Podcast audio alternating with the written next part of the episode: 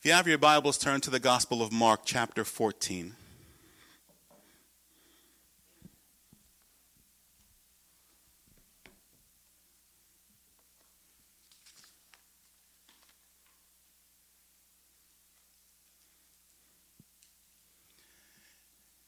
Typically, on a Good Friday service, the theme would be focused, and rightly so, on the cross. But if you've been with us for the past five weeks, that's all I've been talking about is the cross. We've been looking at different individuals who whose lives were impacted and they were there. We can see them as if this were some type of, of, of Hollywood production, they might be considered extras, but they were there and we looked at them and how they reacted to being part of that scene. But tonight, I want to take a step back from looking at the cross and looking at an event just before it. Mark chapter 14, I want to talk tonight about praying under pressure. Mark 14, I'll begin reading in verse number 32. They went to a place called Gethsemane. And Jesus said to his disciples, Sit here while I pray. He took Peter, James, and John along with him, and he began to be deeply distressed and troubled. My soul is overwhelmed with sorrow to the point of death, he said to them. Stay here and keep watch.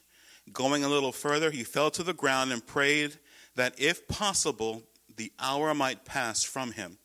Abba, Father, he said, everything is possible for you. Take this cup from me. Yet not what I will but what you will. Then he returned to his disciples and found them sleeping.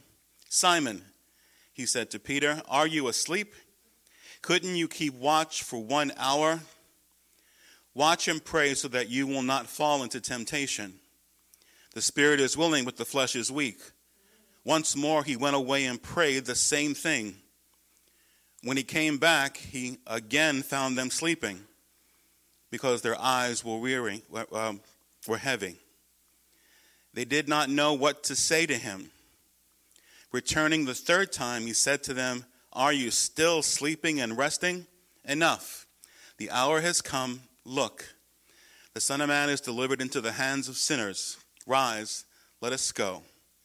Here comes my betrayer.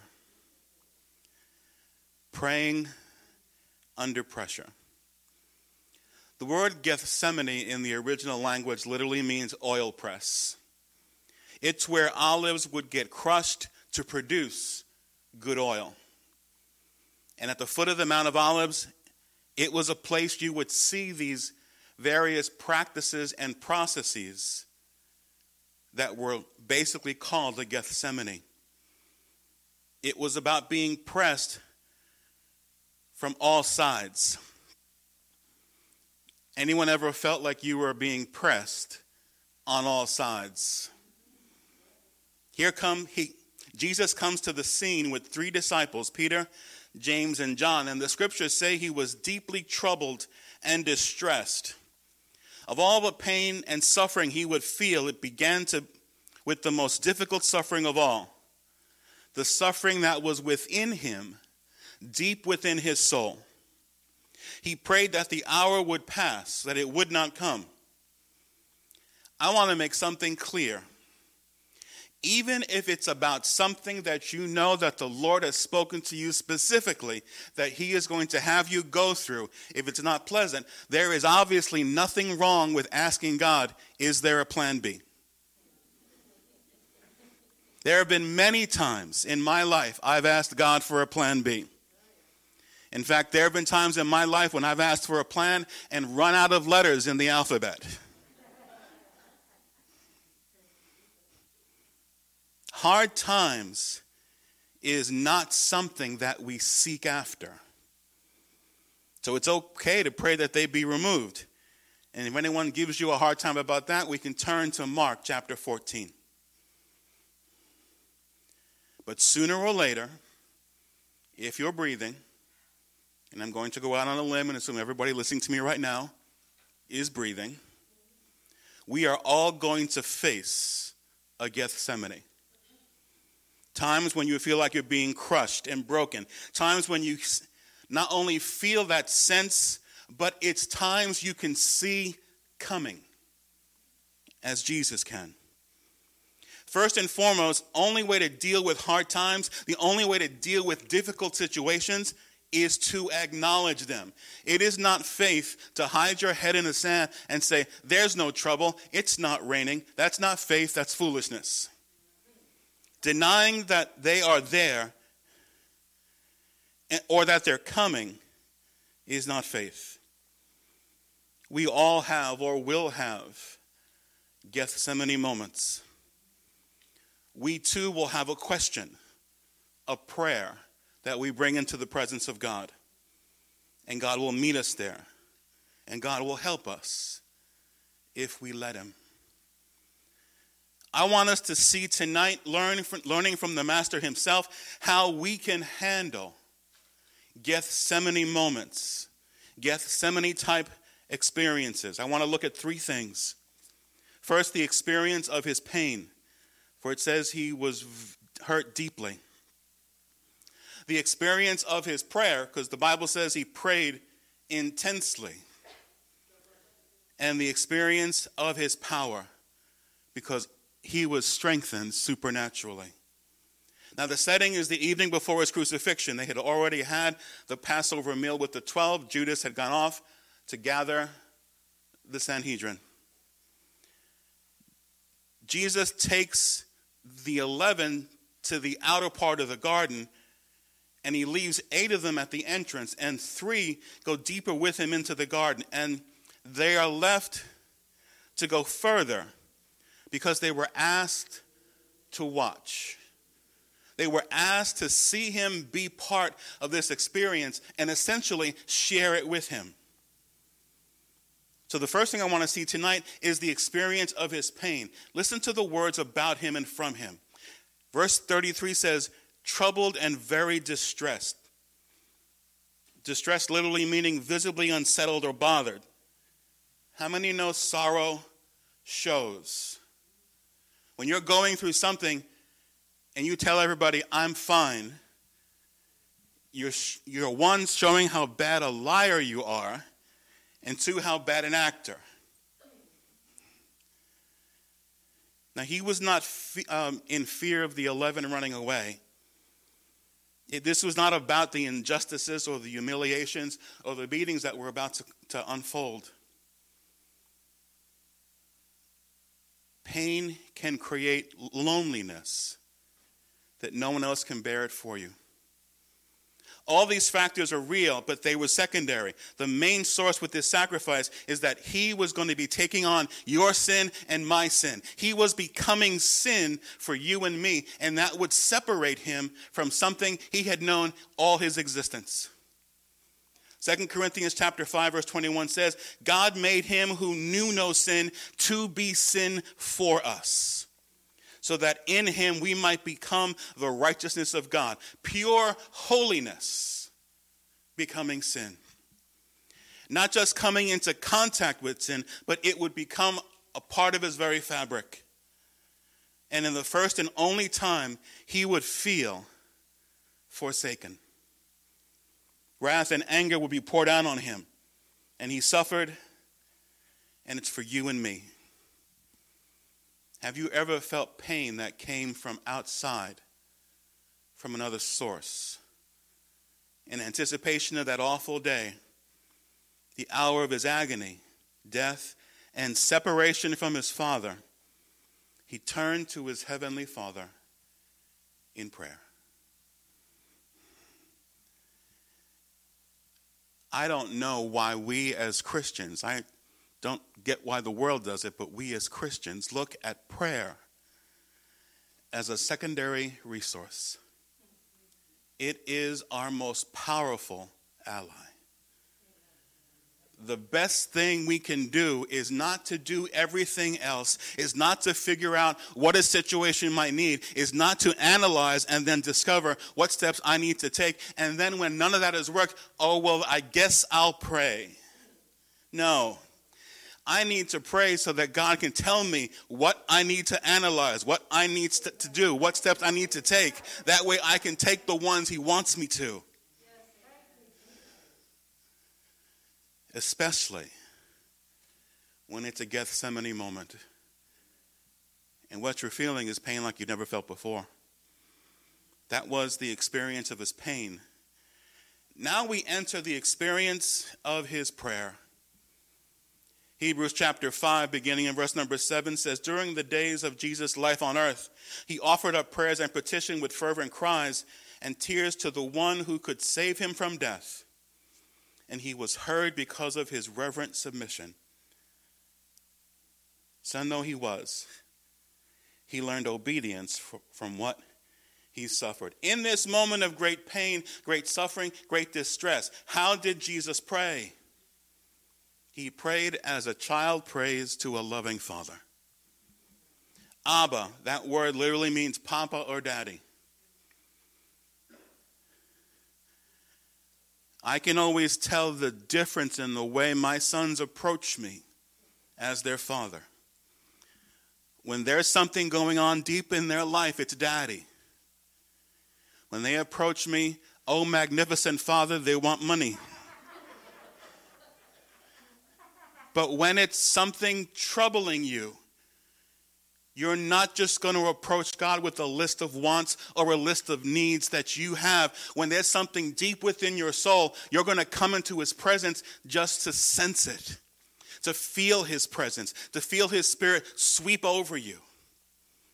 In this moment of great uh, pain, he came to his father, conveying tenderness, goodness, and closeness, something you only say to someone that you trust when you and I are in our Gethsemane moments, whether it be in a hospital bed or in pain at home or in isolation or experiencing some injustice or grief or betrayal, we need above everything else to pray. Amen. To come into our Father's presence like a child comes to daddy. This prayer spoke of a relationship. And not only did he pray as a child prays to a loving father, he prayed as a child prays to a powerful father. He said, God, all things are possible with you. Was it possible for the cup to be removed? Yeah, it was. Was it possible for Jesus to refuse the cup? Technically, yeah, it was. What was impossible was for the cup to be removed and the plan of salvation to unfold because your sins and my sins required a sacrifice. So, to accomplish redemption and atonement for our sins, had to come this way. God's plan became Jesus' pain. God's plans in your life will often require difficulty. Now, I've heard so many Christians tell other Christians, especially those who've been in the faith for many years, tell those who've been in the faith a short period of time just come to Jesus, just pray to Jesus, and you will no longer experience any pain, any issues, any difficulties. It's a good thing I've got a number of sermons in my pocket where I can always whip out and preach about lying. Because that is a lie from the pit of hell. God's plans for your life, what they require first and foremost is obedience. They can be removed, but we want His purpose to be fulfilled in our lives. His cup, becoming sin, being forsaken by God, having this for a moment broken relationship with the Father. There was no other way. So he prayed. He made his request known. And then he ended with, Nevertheless, not what I will, but what you will. What's your cup? And by your cup, a divinely ordained trial to mold you into the image of Christ. Not just something to get you out of a mess you created because of a dumb choice. Can God remove it? Yeah. Can you walk away from it? Yeah, in part. But not and accomplish his purpose not and accomplish his plan for your life, not and truly know the joy of what God can do in the life of an obedient servant, and not and still glorify him. He prayed as a child to a loving father, he prayed as a child to a powerful father.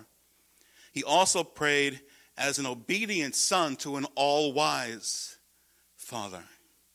His prayer ended with, God, you are in charge of all things. His prayer ended with, God, I belong to you. And his prayer ended with, God, you order my steps.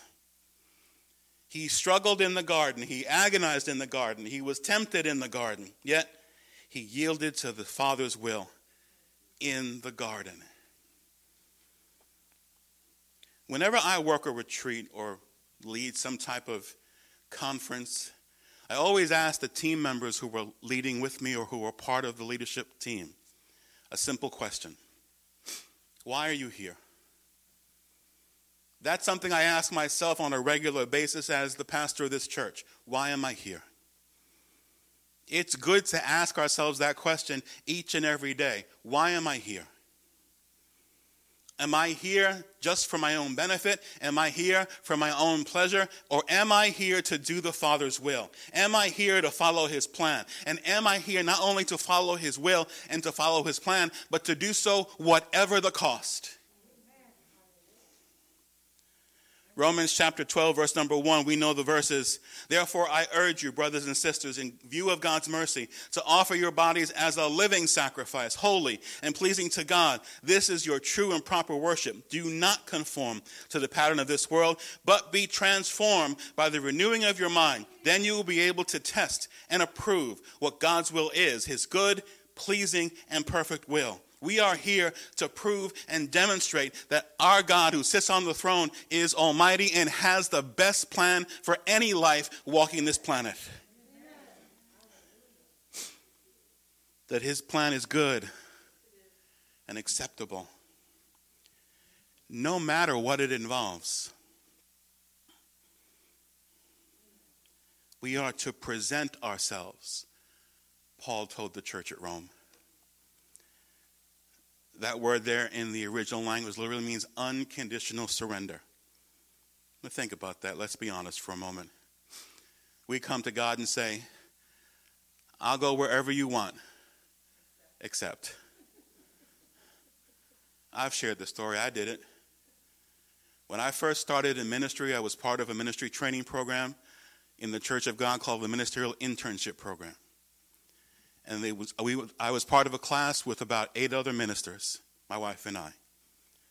And we would sit around and, like young, foolish ministers do sometimes, let everyone know that we're going to do anything God asks us to do, except. And I said, I'll go anywhere the Lord wants me to. I'll do anything He wants me to do, except at the time, I didn't want to pastor a church. I thought my I thought our gifts were in missions, and I actually said it out loud. I won't go to the South Bronx of New York City. Do you know my first appointment as a Church of God minister was as the associate pastor of Harvest Community Church in the South Bronx of New York City? Can't convince me God doesn't have a sense of humor. Also, it showed my naiveness in what I was asking. Because I was asking, I won't go to the South Bronx. What I should have said is, I won't go to Maui. Or I won't go to Hawaii.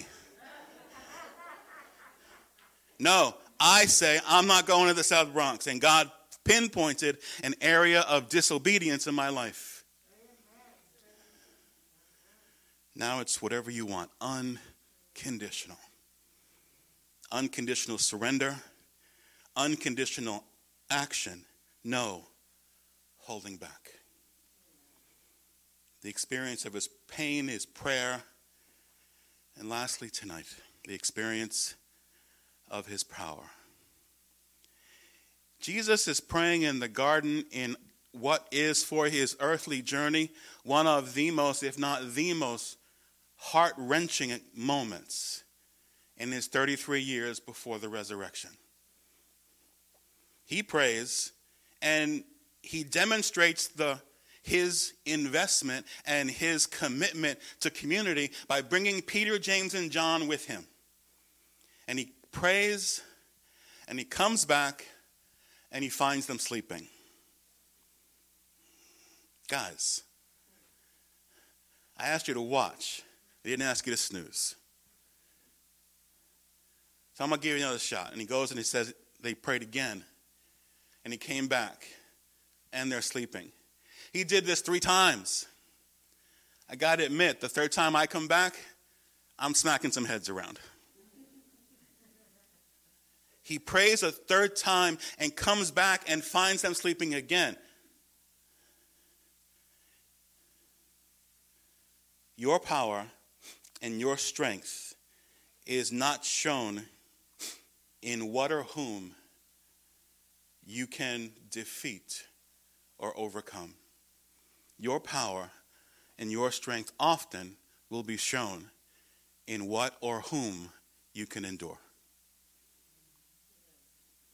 Many times, it's how well you can deal with weakness, and often the weakness of other people what strength, what courage, what resolve it took. Where did the strength come from? Luke chapter 22, verse 33.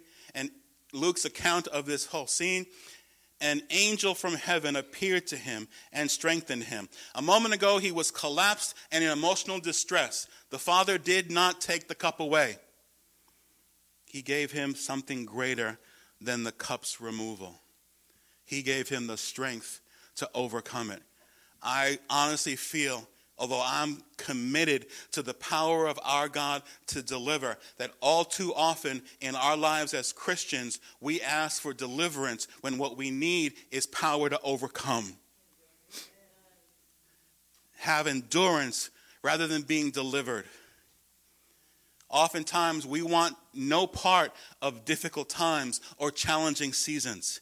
God may not take your cup away, but He will provide you with everything you need to drink it.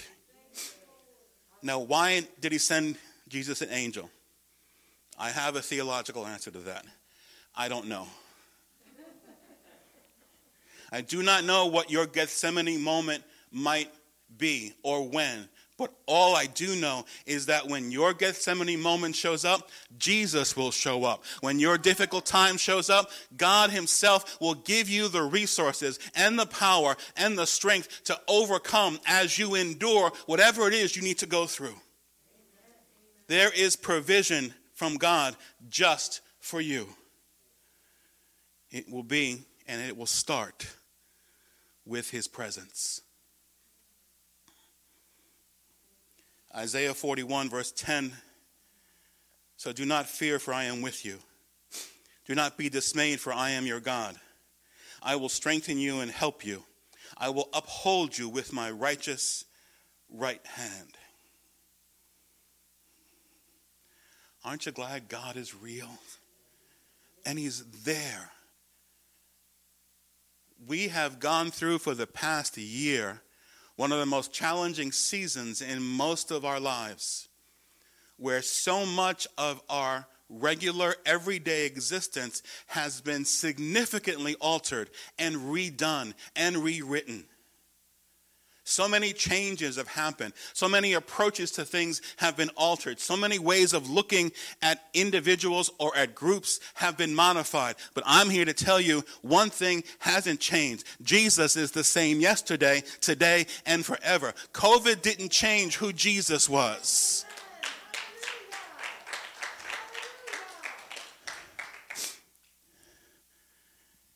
And if God was able to give his son the strength he needed to get through Calvary and to walk out of Gethsemane with the strength to face his betrayers. I think he can get you and me through just about anything.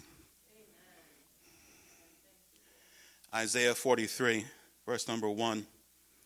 But now this is what the Lord says He who created you, Jacob, he who formed you, Israel, do not fear, for I have redeemed you. I have summoned you by name. You are mine. When you pass through the waters, I will be with you. When you pass through the rivers, they will not sweep over you. When you walk through the fire, you will not be burned. The flames will not set you ablaze. Notice you're not going to avoid the waters. You're not going to get around the fires. You're not going to be able to duck out of the way of the flood. You will go through them, but you and I will not go through them alone. Why does God allow you and me to experience Gethsemane moments? I go back to my rousing theological response. I don't know. What I do know is that when we do, you and I can learn to cherish his presence. Truly cherish being in daddy's arms. When we go through these moments, you and I can not only learn to cherish his presence, but become passionate about his presence. In this past year, so many of us have sought God like we haven't in a long time. When you go through your Gethsemane moments, we'll be able to witness to others.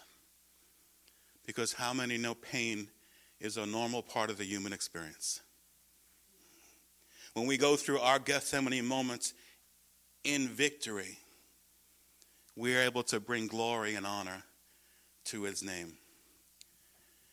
Now, your Gethsemane will be different. This was an actual place. Your Gethsemane may be a different location, a different city or state.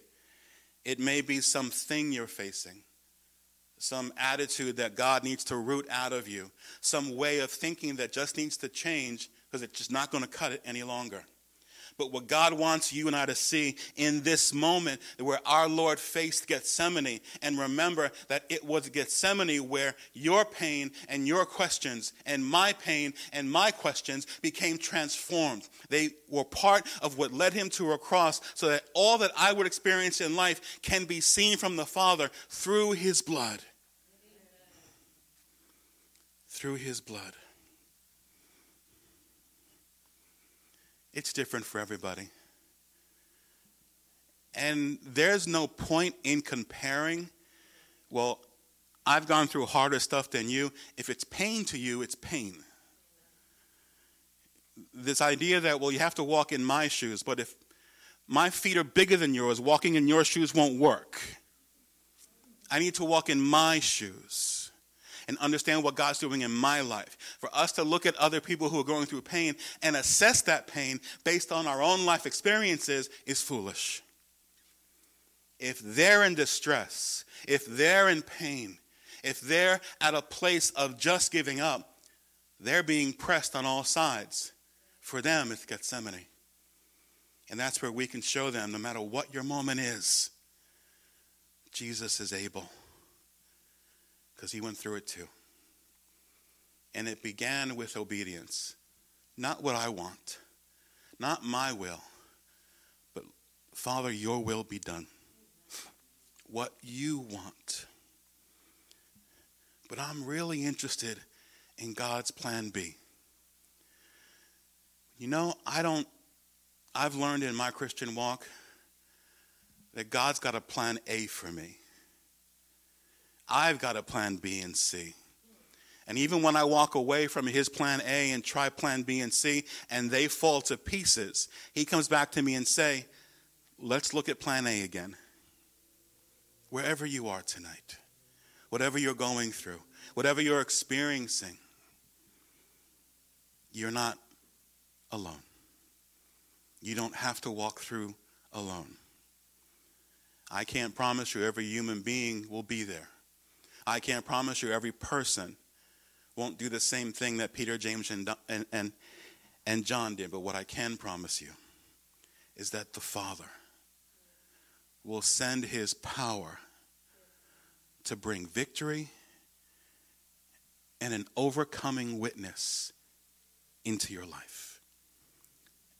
Isn't that what we want? Isn't that part of following Jesus?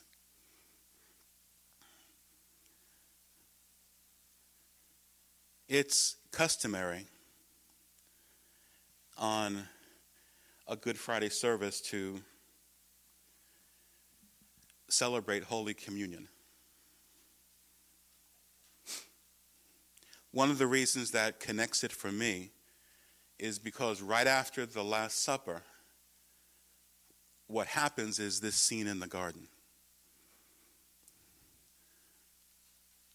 A scene where this man, our Lord and Savior, who's about to die for a bunch of guys who are about to abandon him completely, finds the strength, even before getting to the garden, to wash their feet